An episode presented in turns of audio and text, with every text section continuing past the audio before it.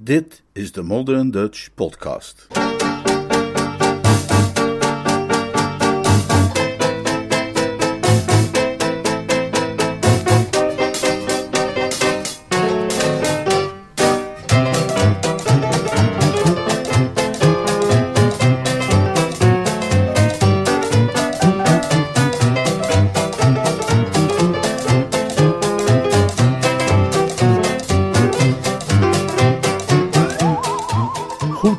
Jeeves.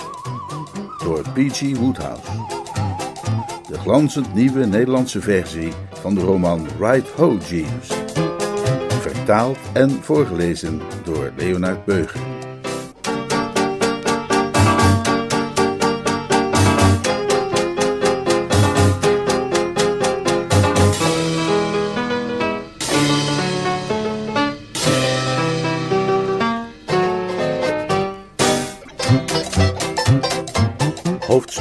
Hoofdstuk 15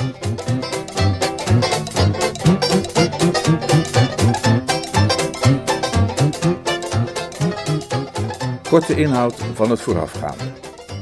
We zijn op Brinkley Court, tante Dalia's buitenhuis. De verlegen Gussie Fink-Nottel is verliefd op Madeline Bassett en komt Jeeves om raad vragen. Maar het is Bertie die hem adviseert een gebrek aan eetlust te fingeren en zo zijn liefde te tonen voor Madeline. Bertie's nichtje Angela verbreekt haar verloving met Tuppy Glossop en Bertie raadt Tuppy dezelfde list aan. Evenals tante Dalia, die oom Tom niet opnieuw geld durft te vragen ten behoeve van haar tijdschrift Milady's Boudoir. Omdat nu haast niemand iets eet bij het diner, neemt de lichtgeraakte Franse kok Anatole ontslag. Bertie doet een goed woordje voor Gussie bij Madeline Bassett, maar zij denkt dat hij haar zelf ten huwelijk wil vragen. Ze wijst hem gelukkig af en bekent verliefd te zijn op Gussie. Het lukt Gussie echter nog steeds niet Madeline zijn liefde te verklaren. Bertie wil daarom heimelijk Gussie's sinaasappelsap versterken met gin, ten einde hem de moed te geven Madeline ten huwelijk te vragen. Dat zal hem ook wat losser maken bij het toespraakje dat hij moet houden op het eh, Market Snodsbury Lyceum. Jeeves weigert Bertie hierbij te helpen. Tuppy meent dat Angela in kan verliefd moet zijn geworden op iemand anders, waarschijnlijk zelfs op Bertie. Bertie bedenkt dat als hij Tuppy een goed zwart zou maken tegenover Angela, zij vast en zeker voor hem op zal komen en zo haar eigen liefde voor hem zal terugvinden. Hij voert dat plan uit, zonder succes overigens, en merkt te laat dat Tuppy achter een struik verborgen zat en alles heeft gehoord.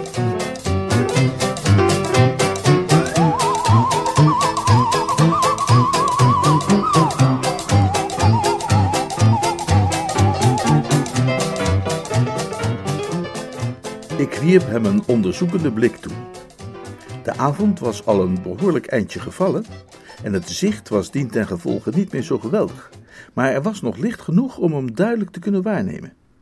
En wat ik zag overtuigde me ervan dat ik me wellicht een stuk rustiger zou voelen met een stevige rustieke bank tussen ons in.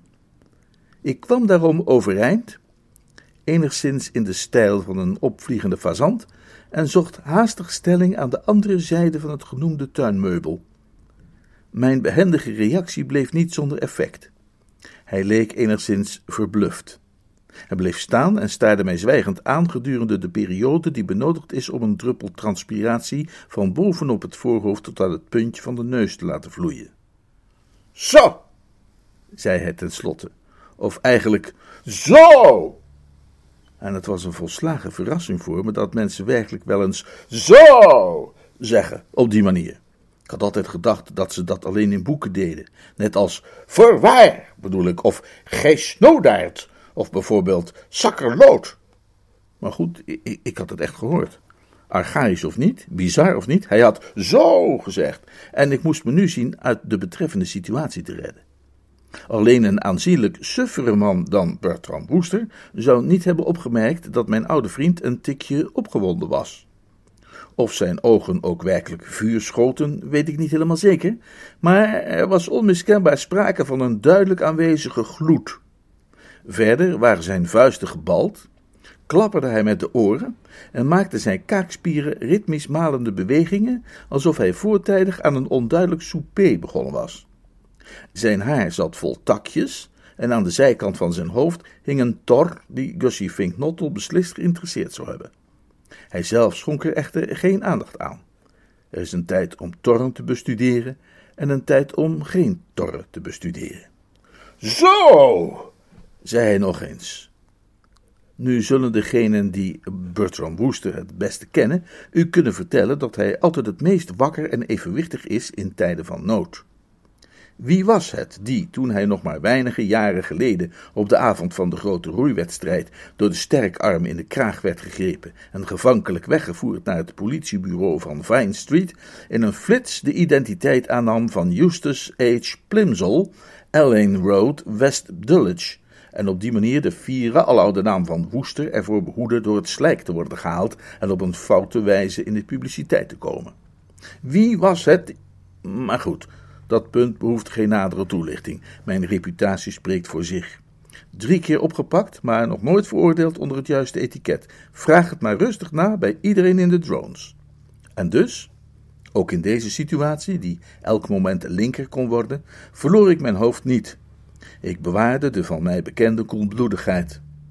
Met een gulle, toegewijde glimlach op het gezicht, in de hoop dat het niet te donker was om die te kunnen zien, sprak ik op hartelijke, joviale toon: Hoi, hallo, Tuppy, jij hier? Hij zei ja, hij was hier. Uh, allang? Ja. Mooi, ik wilde je net even spreken. Nou, hier ben ik. Ga je gang. Kom eerst maar eens achter die bank vandaan. Uh, nee, uh, dank je, beste kerel. Ik, ik, ik, ik leun graag op zo'n bank. Ze prettig voor de ruggengraat. Over een paar seconden, zei Tuppy, trap ik die ruggengraat van jou dwars door je schedel omhoog. Ik trok mijn wenkbrauw op. Weinig effectief natuurlijk, bij dat licht, maar het leek bij te dragen aan het geheel. Uh, is het Hildebrand Glossop die dat zegt? zei ik. Dat was zo, antwoordde hij, en hij voegde eraan toe dat als ik dat wilde controleren, ik maar een paar passen dichterbij moest komen. Hij ronde een en ander af met wat beledigingen en scheldwoorden. Ik trok opnieuw mijn wenkbrauwen op. Kom, kom, Tuppy, maak dit gesprekje nu niet al te wrang. Is, is wrang het woord dat ik zocht? Ik zou het niet weten, antwoordde hij en begon om het bankje heen te schuifelen. Ik begreep dat als ik nog iets wilde zeggen, ik dat snel moest doen. Hij was al bijna twee meter voortgeschuifeld, en al was het mij gelukt om eveneens schuifelend de bank tussen ons in te houden, wie kon voorspellen hoe lang die gelukkige situatie zou voortduren? Ik kwam daarom ter zake. Uh, volgens mij weet ik wat jou dwars zit, Tuppy. Als jij daar in, in, in, die bosjes zat tijdens mijn recente conversatie met Angela, dan heb jij vast gehoord wat ik over jou heb gezegd. Inderdaad, precies, ja. ja. Hoe dat ethisch ligt wil ik even buiten beschouwing laten. Sommige mensen zouden dat afluisteren noemen. Hm. En ik kan me voorstellen dat uh, een kritiekaster daarbij de adem wat scherp zou inhouden. Behoorlijk on-Engels zou hij dat vinden. Ik wil je volstrekt niet kwetsen, Tuppy. Maar behoorlijk on-Engels moet het toch echt genoemd worden, Tuppy, beste kerel. Geef toe. Ik ben Schots. Oh, echt? zei ik. Dat wist ik helemaal niet. Gek, hè? dat je iemand er helemaal niet van verdenkt dat hij Schots is als hij geen Mac Huppel de pup heet en niet de hele tijd och ai zegt en dat soort dingen. Ik vraag me af, ging ik verder, vanuit de gedachte dat een academische discussie over een neutraal onderwerp de spanning zou kunnen verlichten. Of jij me in dat geval misschien iets zou kunnen vertellen wat ik al heel lang wil weten. Uh, wat zit er nu precies in die haggis van jullie? Daar ben ik echt heel nieuwsgierig naar. Uit het feit dat hij in antwoord op die vraag over de bank heen sprong en naar mij uithaalde, leidde ik af dat zijn hoofd niet erg naar Haggis stond. Maar goed, zei ik, terwijl ik op mijn beurt over het bankje sprong, dat is natuurlijk maar een bijkomstigheid. Om, om terug te komen op die bosjes en wat jij gehoord hebt dat ik over je zei. Hij begon om de bank heen te bewegen in noord-noordwestelijke richting. Ik volgde zijn voorbeeld en koos een zuid-zuidoostelijke koers. Je, je zult wel verbaasd geweest zijn over de manier waarop ik over je sprak. Helemaal niet. Oh nee? Vond je de aard van mijn opmerkingen dan niet merkwaardig? Het was precies wat je kon verwachten van een valse, verraderlijke hond als jij. Maar beste kerel, protesteerde ik, zo ken ik je niet. Je bent niet erg snaps vandaag, geloof ik. Ik had eigenlijk gedacht dat jij meteen wel zou begrijpen dat dit allemaal hoorde bij een weloverwogen plan. Ik krijg jou zo wel, zei Tuppy, terwijl hij zijn evenwicht probeerde te hervinden na een snelle greep in de richting van mijn nek. Dat leek mij dermate waarschijnlijk dat ik niet langer treuzelde, maar hem zo snel mogelijk alle feiten voorlegde. In hoog tempo en voortdurend in beweging blijvend, verhaalde ik hem over mijn gevoelens bij het ontvangen van Tante Dalia's telegram, mijn onmiddellijke afreis naar het noodgebied, mijn bespiegelingen onderweg in de auto en de uiteindelijke uitvoering van mijn weloverwogen plan.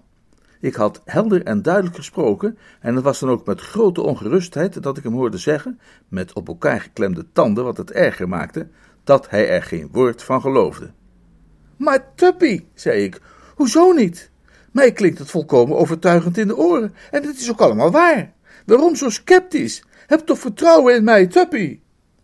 Hij bleef even staan om adem te halen.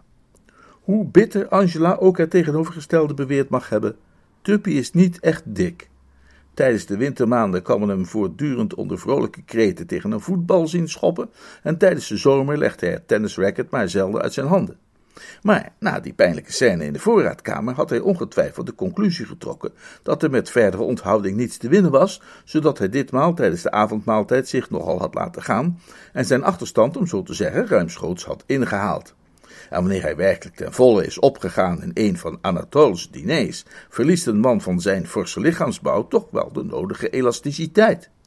Terwijl ik mijn plannen voor zijn geluk had uiteengezet, was ons krijgertjesspel steeds levendiger geworden, zozeer zelfs dat wij de laatste paar minuten sterk waren gaan lijken op een nogal buitenproportionele hazenwind en een wat slankere kunsthaas die voor een lege tribune hun rondjes liepen. Dit had hem kennelijk nogal uitgeput en dat kwam mij goed uit. Het was mij ook niet in de koude kleren gaan zitten en ik was blij met een korte onderbreking. Ik snap absoluut niet waarom je mij niet wil geloven, zei ik. Sinds jaar en dag zijn wij vrienden, dat, dat weet je toch? Hè? En je weet toch ook dat ik, behalve die ene keer dat jij, dat, dat jij mij die, die duik hebt laten maken in het, in het zwembad van de, van de Drones Club, een incident dat ik al heel lang bewust uit, uit, uit mijn hoofd heb gezet, en waarover het verleden zijn eigen doden maar moet begraven, als je begrijpt wat ik bedoel, dat ik behalve bij die, uh, bij die ene gelegenheid dus jou, jou ook altijd bijzonder uh, heb gewaardeerd. Waarom zou ik dan nu, anders dan om de redenen die ik heb gestipuleerd, jou bij Angela zwart willen maken? Hè? Zeg me dat eens. En, en wees daar heel voorzichtig bij. Hoe bedoel je, en wees daar heel voorzichtig bij? Ja, dat wist ik eigenlijk zelf ook niet. Dat was wat de rechter tegen mij had gezegd. Die keer dat ik in het verdachte bankje stond als Justus Plimsoll uit Huizen de Gouden Regen in West Dulwich. Die woorden hadden destijds veel indruk gemaakt op me, en dus had ik ze er nu ook maar achteraan geplakt. Het gaf de conversatie een zeker niveau. Oké, okay, wees dan maar niet voorzichtig. Geef, geef maar alleen antwoord op de vraag. Hè? Als ik niet absoluut het beste met jou voor had, waarom zou ik jou dan eh, quasi zijn afgevallen? Een felle kramp doortrok hem van top tot teen. De tor, die zich tijdens onze jongste uiteenzettingen hoopvol aan zijn hoofd had vastgeklampt, gaf de moed nu op, vloog er vandoor en verdween in de nacht. Ah, zei ik, je tor, legde ik uit. Je had het natuurlijk niet in de gaten, maar er zat de hele tijd een grote tor aan de zijkant van je hoofd. Die heb je nu verjaagd. Hij snoof. Torren. Geen torren? Eén maar? Dat noem ik een godspe, riep Tuppy uit terwijl hij opgewonden stond te schudden als een van Gussie's watersalamanders in de bronsttijd. Jij staat te leuteren over torren, terwijl je maar al te goed beseft wat een valse, verraderlijke hond je bent. Waarom het valse, verraderlijke honden niet geoorloofd zou zijn om over torren te praten, was natuurlijk een aanvechtbaar punt. En ik durf best te beweren dat een goede advocaat van die stelling tijdens een kruisverhoor waarschijnlijk gehakt zou hebben gemaakt. Maar ik liet het passeren. Dat is nu de tweede keer dat je me daarvoor uitmaakt, zei ik streng. En ik wil daar graag een verklaring voor. Ik heb je al gezegd dat ik jou uit de zuiverste en vriendschappelijkste motieven bij Angela Zwart heb gemaakt. Ik vond het vreselijk om zo te moeten spreken, en alleen de gedachte aan onze levenslange vriendschap kon mij erin sterken dat te doen. Maar nu zeg jij dat je me niet gelooft, en je bestookt me met beledigende scheldwoorden, waarvoor ik je, denk ik, voor de rechter zou kunnen slepen en aanzienlijke boetes en smartengeld vragen. Ik zou er mijn juridische adviseurs over moeten raadplegen, maar het zou me niets verbazen als we hier te maken hadden met een geval van fides punica. Wees redelijk, Tappie. Noem me een andere reden die ik gehad zou kunnen hebben dan jou te helpen. Eentje maar. Dat zal ik. Dacht je nu echt dat ik het niet door had? Jij bent zelf verliefd op Angela. Wat? Ja, en je spreekt kwaad over mij om haar tegen mij in te nemen. Haar geest tegenover mij te vergiftigen, zodat ik je straks niet langer meer voor de voeten loop. Zoiets waanzinnigs had ik in mijn hele leven nog niet gehoord. Nou ja, zeg, ik ken Angela al sinds ze een kleuter was. En op naast de verwanten die je al kent sinds ze kleuters waren, word je niet verliefd. Bovendien staat er niet ergens iets in de reglementen dat je niet met je nichtje mag trouwen. Of ging dat over oma's? Maar mijn beste tuppie, arme sukkel, riep ik uit. Dat is toch je reinste larikoek? Er moet een schroefje bij je losgekomen zijn. Oh ja? Ik verliefd op Angela. je komt er niet onderuit met een ha ha ha. Ze noemt je lieverd. Ja, dat weet ik. En daar ben ik het ook helemaal niet mee eens. Die gewoonte van de jongere generatie om iedereen tegenwoordig maar lieverd en schat te noemen, dat is iets waar ik volstrekt op tegen ben. Een slappe gewoonte vind ik dat. Normloos. En jij wreef haar enkels. Zuiver, zuiver als neef. Uh, geel in die geest. Dat had niets te betekenen. Ja, Tori zeg. In de vollere en diepere betekenis van het woord zou ik Angela nog met geen stok willen aanraken. Zo? En waarom dan niet? Is ze soms niet goed genoeg voor jou? Nee, nee, nu, nu begrijp je hem verkeerd. Haast ik me te antwoorden. Als ik zeg dat ik Angela nog met geen stok zou willen aanraken, dan wil ik daar alleen maar mee proberen duidelijk te maken dat mijn gevoelens tegenover haar die zijn van een weliswaar hartelijk, maar toch vooral ook afstandelijk respect. Hm? Met, met andere woorden, jij kunt ervan verzekerd zijn dat er tussen dat juffertje en mijzelf nooit banden hebben of zullen bestaan van een warmer en hechter aard dan die van een gewone vriendschap. Volgens mij heb jij haar de tip gegeven dat ik vannacht in de provisiekamer te vinden zou zijn, zodat ze mij daar zou aantreffen met die pastei, waardoor mijn prestige werd ondermijnd. Maar mijn beste Tuppy, een woester. Ik was gechoqueerd. Denk jij nu heus dat een woester zoiets zou doen? Hij ademde zwaar. Hmm, luister, zei hij. Het heeft geen zin erover te reden twisten. De feiten vallen niet te ontkennen.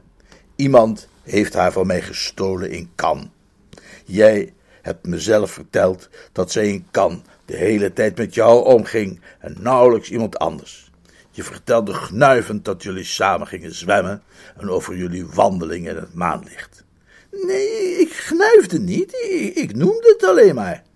Dus nu begrijp jij waarom ik jou zo draakje achter die vervloekte bank vandaan kan krijgen, in kleine stukjes ga scheuren. Waarom mensen altijd van die kringen van banken in hun tuinen zetten, is mijn raadsel. Die dingen staan alleen maar in de weg. Hij bleef staan en greep naar me. Het scheelde maar aan haar. Er moest nu razendsnel worden gedacht, maar zoals ik hierboven al even heb aangeduid, juist op dat soort momenten is Bertrand Woester op zijn best.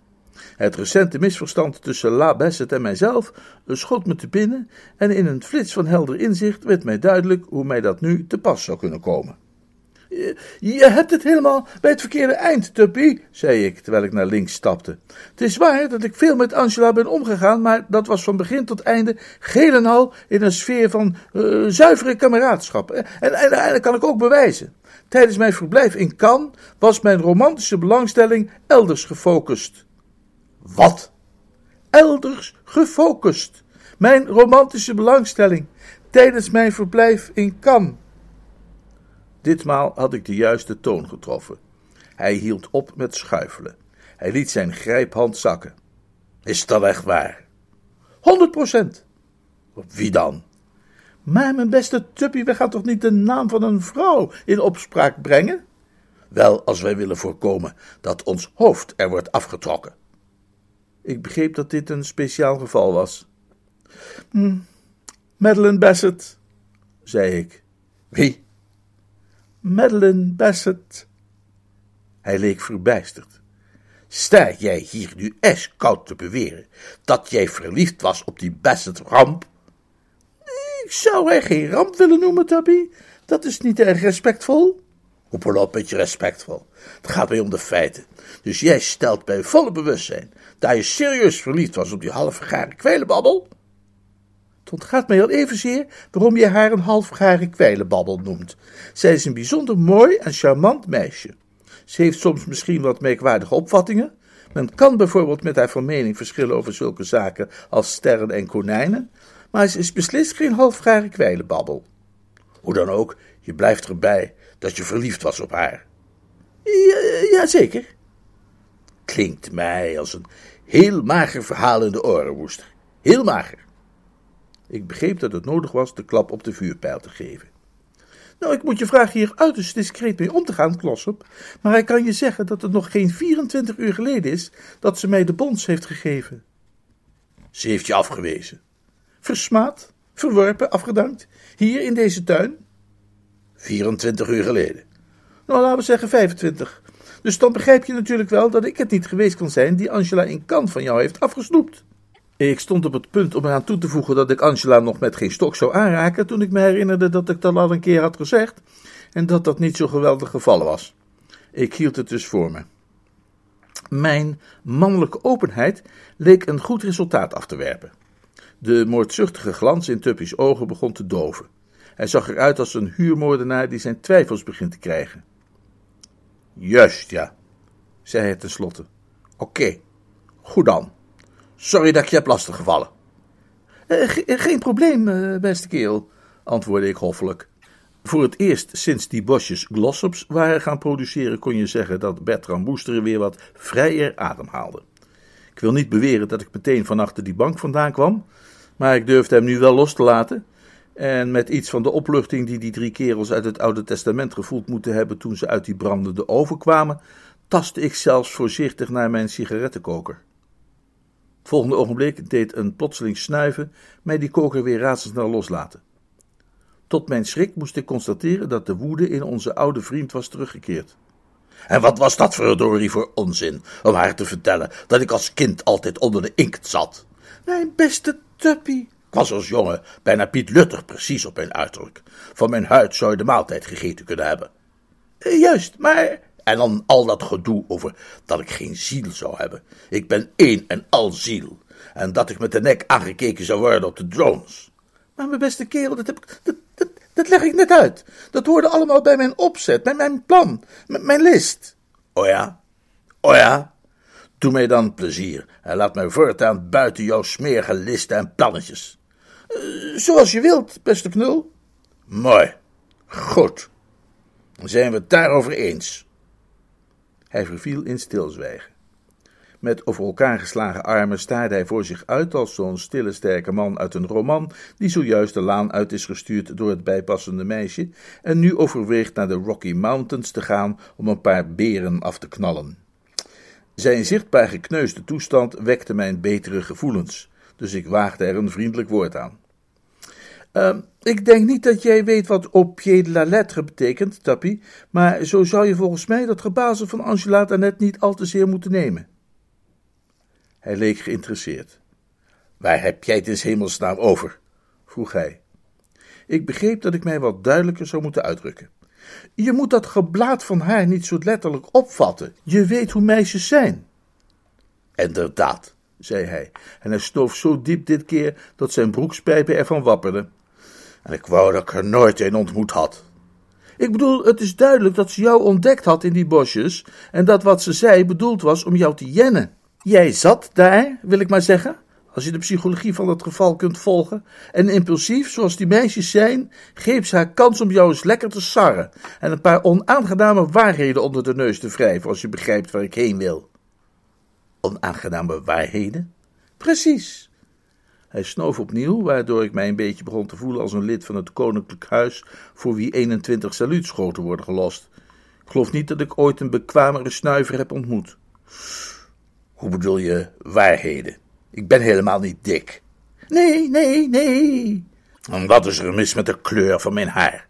Nee, het is helemaal prachtig, Tuppy, beste kerel. Je, je haar, bedoel ik. Het is ook helemaal niet dun van boven. En wat sta je nou te grinniken?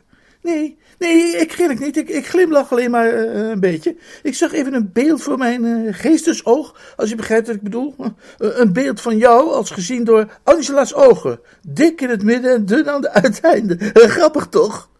Oh, vind jij dat grappig? Nee, nee, nee, helemaal niet.